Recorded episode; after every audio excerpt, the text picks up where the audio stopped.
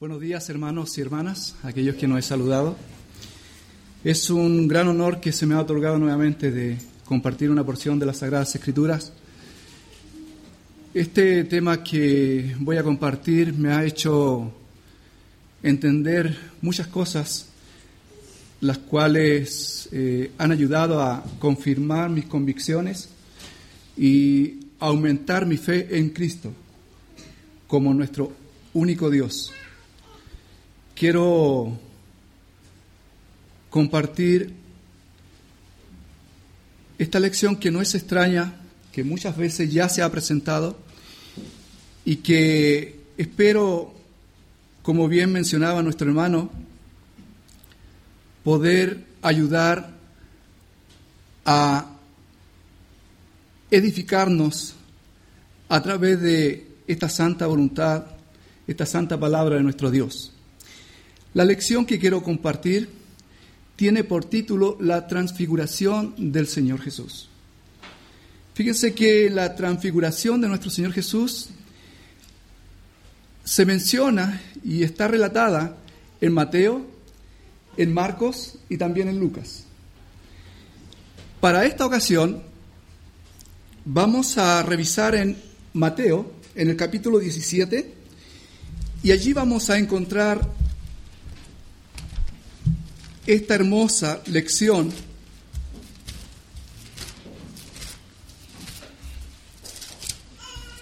que está escrita y está mencionada para que nosotros aumentemos nuestra fe en Cristo Jesús, nuestro gran Señor y Dios. Dice el relato, vamos a tomar lecturas hasta el versículo 9 aproximadamente. Dice así el relato del verso 1. Seis días después, Jesús tomó a Pedro, a Jacobo y a Juan, su hermano, y lo llevó aparte a un monte alto, y se transfiguró delante de ellos, y resplandeció su rostro como el sol, y sus vestidos se hicieron blancos como la luz.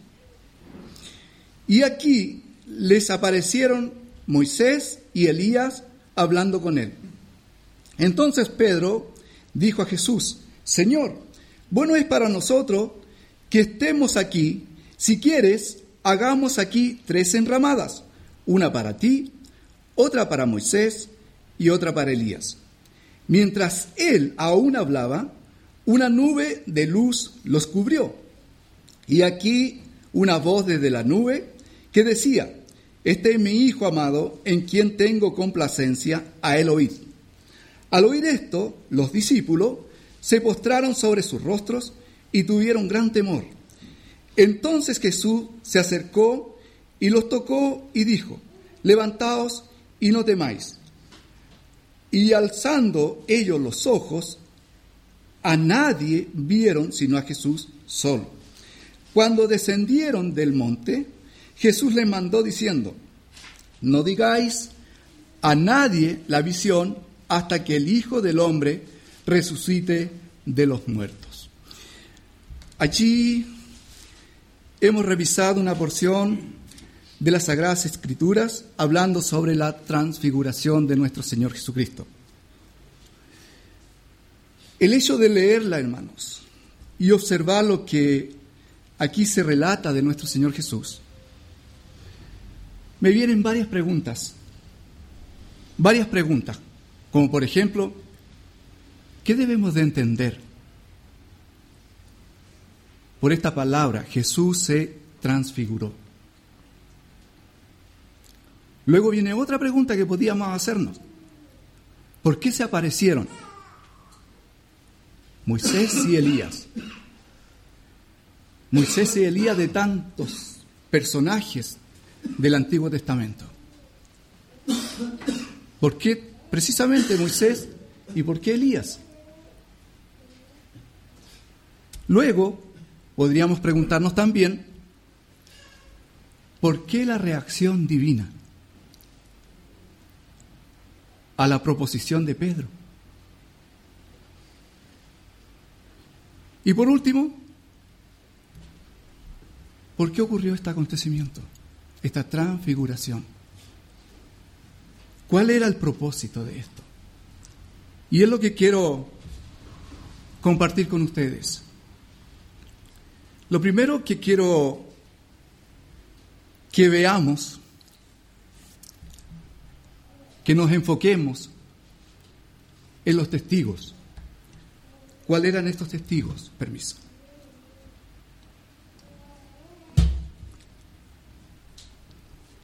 Fíjese que estos testigos tienen algo bien especial. El Señor le gustaba escoger a estos varones para ciertos acontecimientos muy puntuales. Estos apóstoles tuvieron la dicha de compartir y ver acontecimientos que los demás no vieron. No vieron. Y fíjense que vamos a ver algunos ejemplos y le voy a ayudar a recordar, nada más. ¿Se acuerdan de la resurrección de la hija de Jairo? Lucas capítulo 8 y verso 51. Mire lo que pasa. ¿Quiénes están allí? 8.51 dice aquí el versículo 51, entrando en la casa, no dejó el Señor Jesús entrar a nadie consigo, sino a Pedro, a Jacobo y a Juan. Allí estaban estos, estos varones, Pedro, Jacobo y Juan. Otro caso, que solamente estaban estos apóstoles, cuando fue a orar en el huerto de Getsemaní. Mateo capítulo 26. Hay otro caso allí. Fíjense, verso 37. El verso 37 dice, y tomando a Pedro y a los dos hijos de Zebedeo, Jacobo y Juan, los dos, ¿ya? Dice, comenzó a entristecerse y angustiarse en gran manera fue allí, ¿cierto?, a orar. Y ahora, ¿cierto?, estamos viendo este caso de la transfiguración del capítulo 17. Pedro, Jacobo y Juan. Creo yo que sin dudas que estos varones eran los más íntimos de nuestro Señor Jesús. Tenía también sus privilegios, que lo llevó a ver cosas que los demás no vieron. Y tiene que haber tenido sus razones, ¿o no? Por algo lo llevó, por algo lo llevó.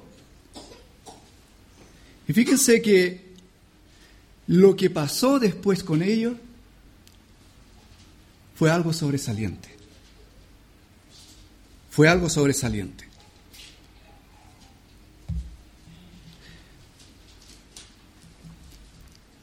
De Pedro hablamos y decimos que él fue quien predicó en el día de Pentecostés.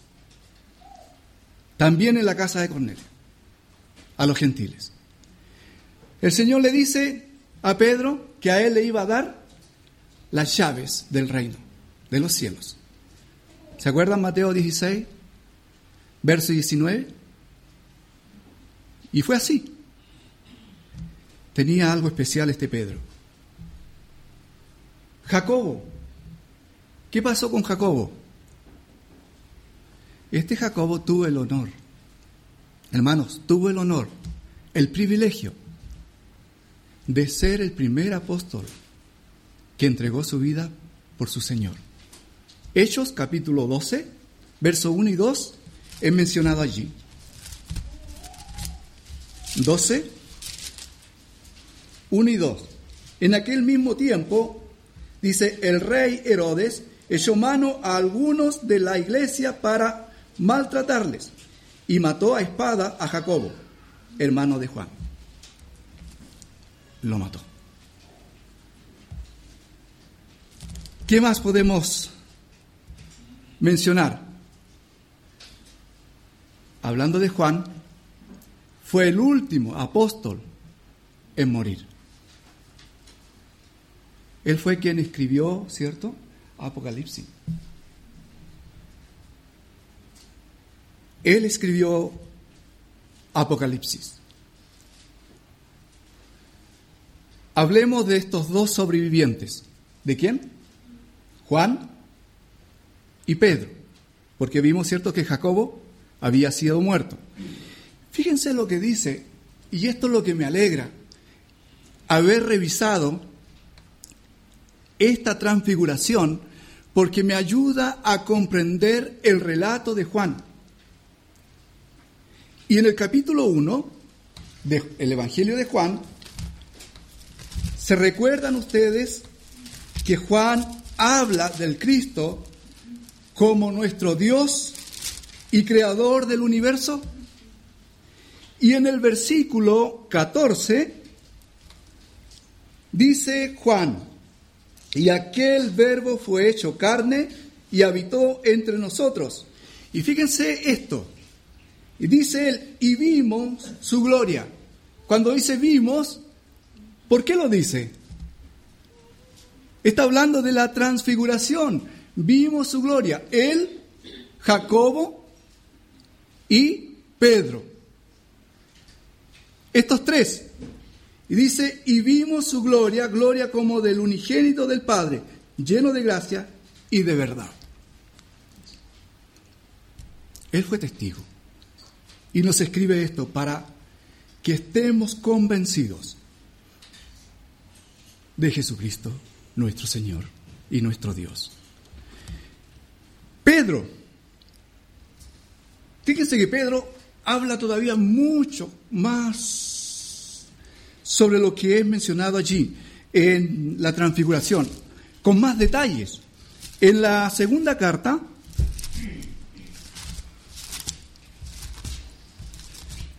Mire cómo se va entrelazando las escrituras y cómo nos ayuda a comprender. La segunda carta, el capítulo 1, el verso 16. Porque no os hemos dado a conocer, dice Pedro, el poder y la venida de nuestro Señor Jesucristo, siguiendo fábulas artificiosas, sino como habiendo visto con nuestros propios ojos su majestad. Pues cuando Él recibió de Dios Padre honra y gloria, le fue enviada desde la magnífica gloria una voz, una voz que decía, este es mi Hijo amado, en el cual tengo complacencia. Y fíjense la confirmación que hace Pedro a continuación. Y nosotros, ¿quiénes? Pedro, Jacobo y Juan, y nosotros oímos esta voz enviada desde el cielo cuando estábamos con él en el monte santo. ¿Se fijan cómo se enlazan? Estas cosas nos hacen ordenar nuestros pensamientos y aumentar nuestro conocimiento y nuestra fe hacia nuestro Dios, que es Jesucristo. Ahora quiero que nos dirijamos y que nos enfoquemos en el tiempo, tiempo y lugar de la transfiguración. Vamos a ver, hablando del tiempo, fíjense, vuelvo otra vez a Mateo capítulo 17 y el primer versículo. Mire, ¿qué dice el primer versículo? Seis días después, dice, seis días después, Jesús tomó a Pedro y a Jacobo y a Juan, su hermano, y los llevó aparte a un monte alto.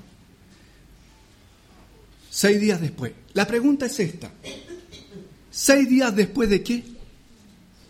Porque está diciendo seis días después, ¿cierto? ¿De qué? De la conversación en la que Pedro dijo esta gran verdad. ¿Cuál es la gran verdad? Mateo 16, verso 16. Revise, Mateo 16, verso 16 dice, respondiendo Simón Pedro dijo, tú eres el Cristo, el Hijo del Dios viviente. Habían pasado seis días. Seis días después de esta conversación, el Señor se encontró en el monte y se transfiguró delante de sus discípulos. Fíjense que nos ayuda a conectar estos dos acontecimientos. Primero debemos de entender que en Mateo capítulo 16 Jesucristo les dice a sus discípulos, ¿qué les dice? Yo soy el Hijo de Dios, yo soy Dios. Y enseguida, lo que estamos viendo aquí es la confirmación dada por el Padre.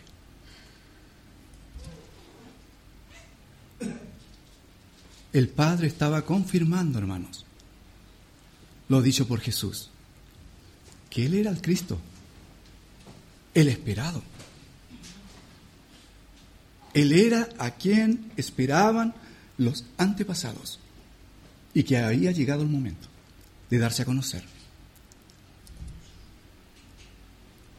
Y en cuanto al lugar, ¿se fijaron en el versículo 1 que dice que Jesús tomó a Pedro y a Jacobo y a Juan, su hermano, y los llevó aparte a un monte alto? Eso es lo que dice la escritura.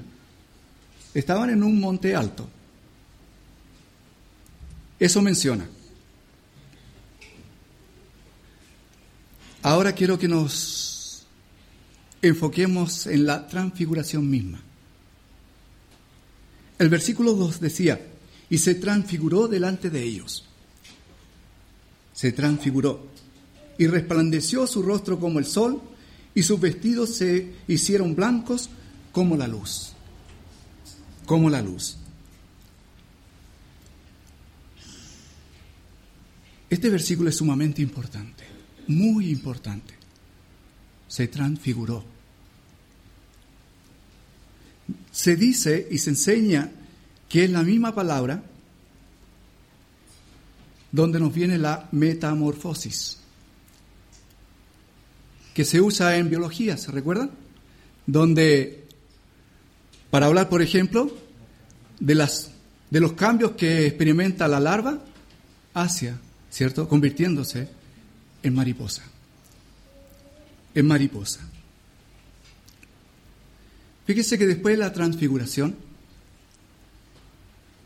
volvió Jesús a tomar su cuerpo normal.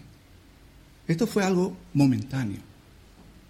Fue una cosa breve, rápida. Rápida. El mismo versículo lo menciona. Y se transfiguró delante de ellos y resplandeció su rostro como el sol y sus vestidos se hicieron blancos como la luz. Como la luz. Dice, vamos a ver Lucas. Lucas creo que nos habla mucho más claro todavía y nos ayudará para esto. Lucas capítulo 9, Lucas 9 y versículo 29. 9, verso 29.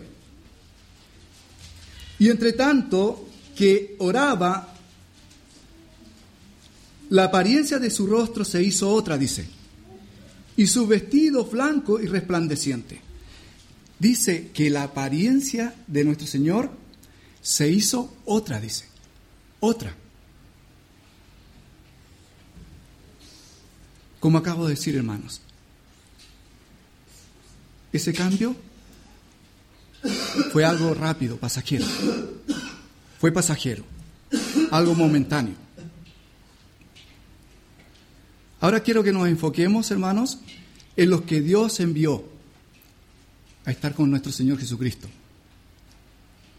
durante este, esta transfiguración. ¿Qué dice el versículo 3? Mateo capítulo 17 y versículo 3 y aquí les aparecieron Moisés y Elías hablando con él. Moisés y Elías.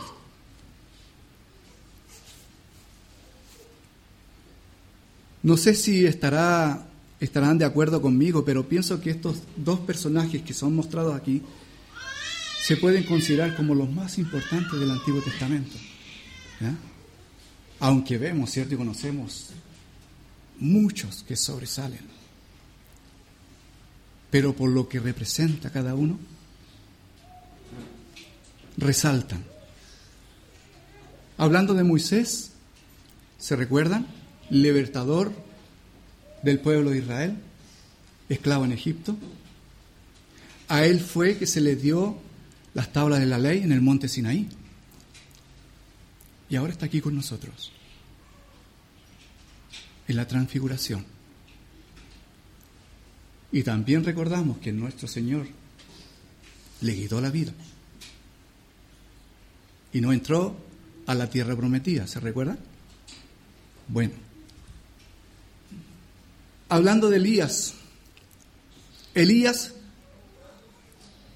era considerado por los judíos como el más grande de los profetas del Antiguo Testamento.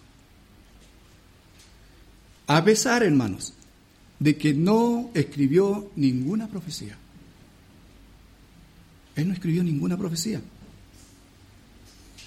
¿Y dónde estaba su grandeza? Su grandeza radica en sus milagros, su valentía y su fe inmovible en su Señor. ¿Se recuerdan a los sacerdotes de Baal? Solo, como 450 sacerdotes en contra, y él solo. Pero él sabía que no estaba solo. Tenía a Dios a su lado. Tenía a Dios.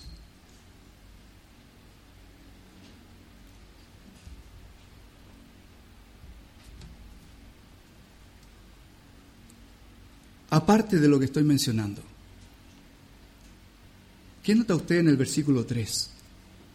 Revíselo, medítelo.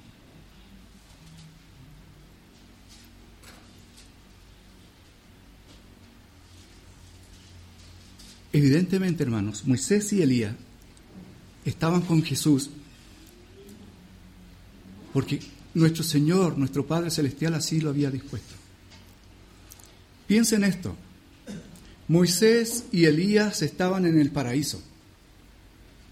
De allí los tomó Dios para llevarlo a la presencia de nuestro Señor Jesucristo. Y ellos habían venido al monte, hermano, no solo a ver a Jesús, ver su transfiguración y toda su gloria y majestad. No. Venían a algo más. Lucas, nuevamente, 9, 30 y 31.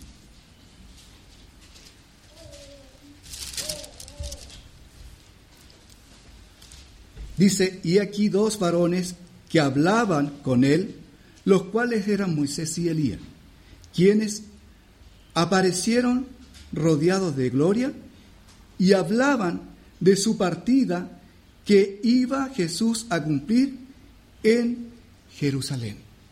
Fíjense que aquí nos enseña que ellos vinieron para hablar con Jesús de su partida en Jerusalén. ¿Y de qué hablarían? ¿Qué partida? De su muerte. De su muerte. De los padecimientos que iba a tener nuestro Señor. Y necesitaba ser fortalecido, hermanos. Necesitaba él ser fortalecido. Por eso el Padre envía a estos varones, para animarlo, para fortalecerlo.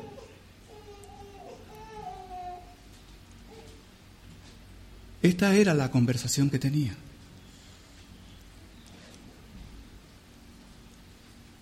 Los sufrimientos de nuestro Señor Jesucristo.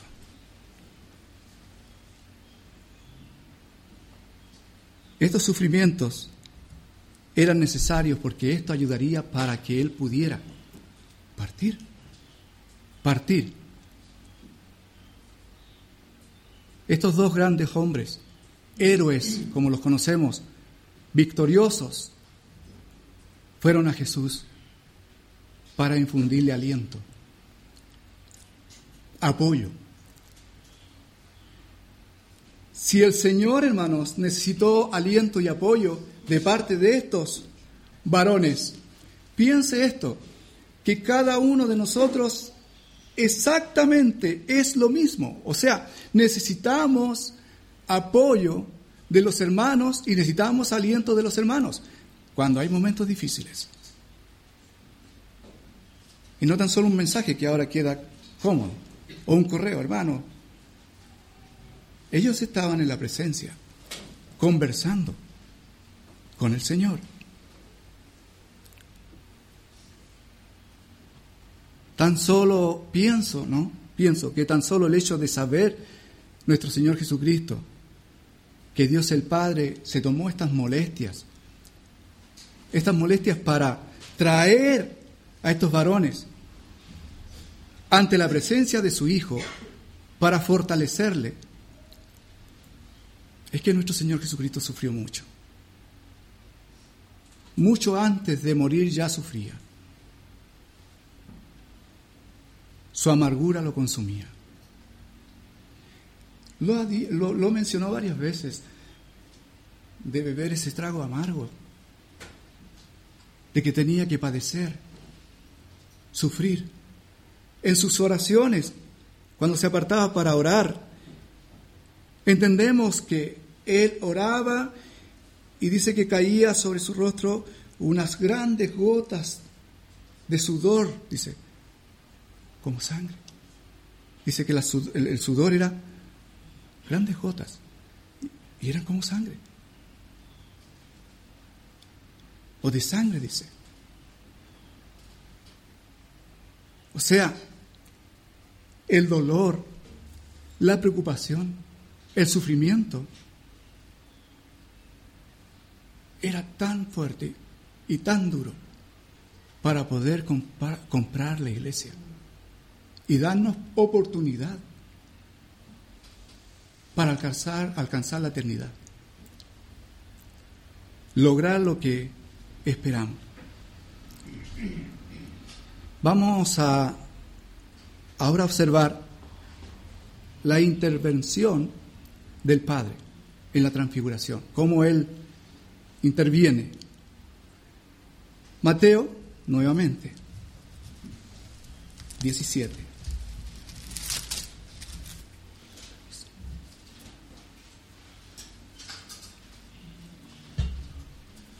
los versos 4 y 5. Entonces Pedro dijo a Jesús, Señor, bueno es para nosotros que estemos aquí, si quieres hagamos aquí tres enramadas, una para ti, otra para Moisés y otra para Elías. Para Elías. Mientras él aún hablaba, una nube de luz los cubrió y aquí una voz desde la nube que decía, este es mi Hijo amado en quien tengo complacencia, a el oído. Siempre hablamos de Pedro como impulsivo, ¿cierto? Bien, bien ahí, eh, rápido para hacer las cosas. Yo le tengo una palabra diferente a Pedro, diligente. Era muy diligente, él veía las cosas y trataba de actuar. Y quería ayudar, tenía un deseo de ayudar bueno es para nosotros, dice.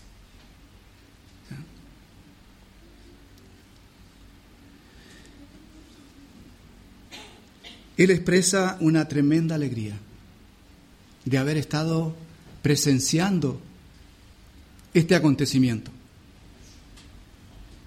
Y dice, bueno es para nosotros, para aquellos tres. Es la conversación que que ellos tenían o que Pedro tenía. Pero es entonces cuando interviene el Padre, nuestro Padre Celestial.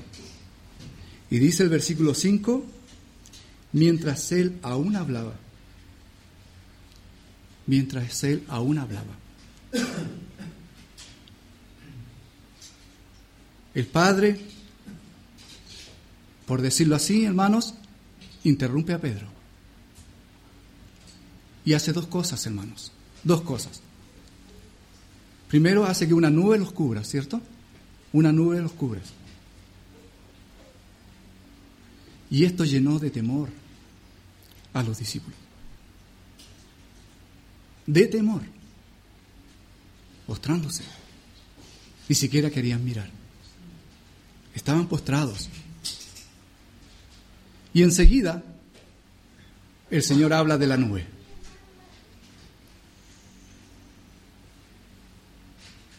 Fíjense que primero refrenda lo que había afirmado cuando Jesús había sido bautizado por Juan. ¿Se recuerdan? En el capítulo 3 de Mateo, vamos a recordar estas palabras, versículo 16 y 17. Dice, y Jesús después que fue bautizado, subió luego del agua, y aquí los cielos le fueron abiertos, y vio al Espíritu de Dios de que descendía como paloma y venía sobre él, y hubo una voz de los cielos que decía, este es mi Hijo amado en quien tengo complacencia. Este es mi Hijo amado en quien tengo complacencia. Y luego, hermanos, lo que estamos viendo aquí, estamos viendo aquí, el Padre da una orden. ¿Y cuál es? A él oír. A él oír. ¿Se fijan cómo están entrelazadas todas estas palabras? Óiganlo a él.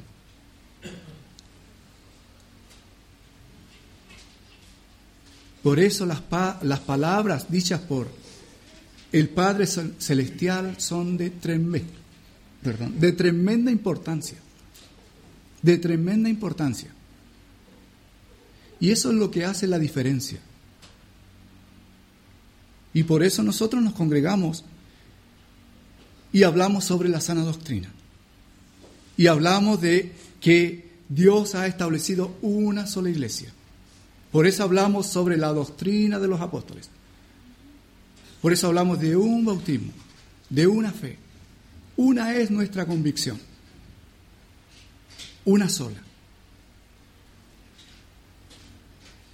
¿Y qué hubiese pasado si los tres fueran iguales? ¿Qué habría pasado entonces? Tendríamos que haber oído a los tres, a los profetas, a la ley de Moisés y a Cristo. Eso habría pasado. Pero el padre dice, oigan a mi hijo,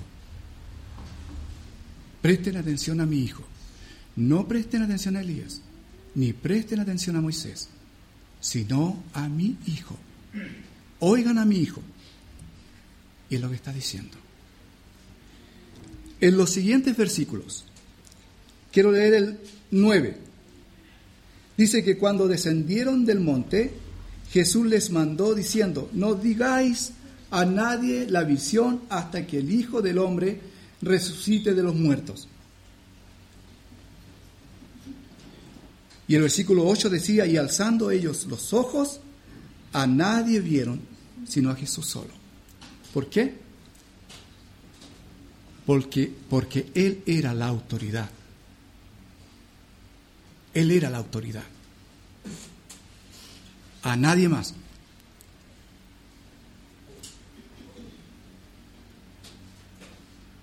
Moisés y Elías habían desaparecido. Y creo yo, así como nos ha ayudado a nosotros, que ellos pudieron entender. Y le ayudó para que entendiesen y luego predicasen que no se debería de obedecer a los profetas ni tampoco deberían de obedecer a Moisés. Con esta visión estaban preparados para pregonar a Jesucristo como el Redentor, como el Salvador y como nuestro Dios. Por último, ya terminando, vamos a enfocarnos en algo muy, muy importante, el propósito de la transfiguración. En cuanto a Jesús, el momento en el cual ocurrió, dice Lucas capítulo 9, verso 28 y 29, nos hace entender cuál fue ese momento. 9, 28 y 29. Aconteció como ocho días después de estas palabras que tomó a Pedro y a Juan y a Jacob y subió al monte a orar. Subió al monte a orar y entre tanto que oraba, la apariencia de su rostro se hizo otra y su vestido blanco y resplandeciente. Estaba orando cuando aconteció esto. Subió al monte a orar. Allí estaba el Señor. Bien explicaba que el tema de la conversación de Moisés y Elías era para animarle. Hablaban de su partida, que iba a tener cierto Jesús en Jerusalén, de su muerte. Estos hombres fueron enviados exclusivamente para hablar, hablar con nuestro Señor Jesucristo, animarlo. Y en cuanto a los apóstoles, hermanos, para ellos la transfiguración del Señor fue una prueba inconfundible, hermanos, de que su maestro era mucho más que un hombre. Era Dios. Dios con ellos. Imagínense. Un tiempo en el cual anduvieron estos discípulos junto a Dios, acompañados de Dios. Y en cuanto a nosotros, hermanos, al igual que a los discípulos, la transfiguración nos enseña que es la voluntad del Padre que prestemos atención a su Hijo, a su Hijo, entendiendo, cierto, que el antiguo pacto ya se ya quedó abolido en la cruz. Ya quedó abolido. Meditar, hermanos, en el, este glorioso suceso nos ayuda a confirmar nuestra fe, aumentar nuestra fe, si realmente estamos en la verdad, hermanos. Realmente Jesucristo es nuestro Señor y Dios. Es nuestro Dios. Por supuesto que también nos da las fuerzas. Nos da la fuerza cuando estemos padeciendo. El Señor no nos va a dejar solos. Porque no lo hizo con su Hijo, Jesucristo. ¿Y nosotros qué somos de Él? ¿Ah? Somos sus hijos y Él está mucho más pendiente que lo que nosotros pensamos. Sí, nosotros decimos y oramos y pedimos. Pero muchas veces nuestras conversaciones está la duda. ¿No habrá escuchado? ¿Será así? Es así, hermanos. Él nos escucha. Es una verdad. Él está con nosotros. Él nos va a ayudar. Y lógico que Él en momentos difíciles, ¿cierto? Cuando tenemos enfermedades, eh, Él nos va a ayudar. cuando tenemos problemas de salud, cuando tengamos dificultades, cuando estemos pasando la prueba, cuando estemos complicadísimos, Él va a estar ahí, va a estar para ayudarnos. Si Dios fortaleció a su Hijo Jesucristo, Él nos va a fortalecer a nosotros también. Nos va a fortalecer. Esto, hermanos, y espero que nos dé más fuerza, más energía, más gana para seguir alabando y glorificando el nombre de nuestro Señor. No nos cansemos. No nos cansemos. Sigamos. ¿Saben por qué? Porque solamente los victoriosos, hermanos, solamente los victoriosos lograrán la vida eterna. Y esto se requiere lucha. Una lucha, terminar de luchar y lograr la victoria. Y ahí el Señor nos va a premiar. Que el Señor les bendiga, hermanos. Que les ayude. Muchas gracias.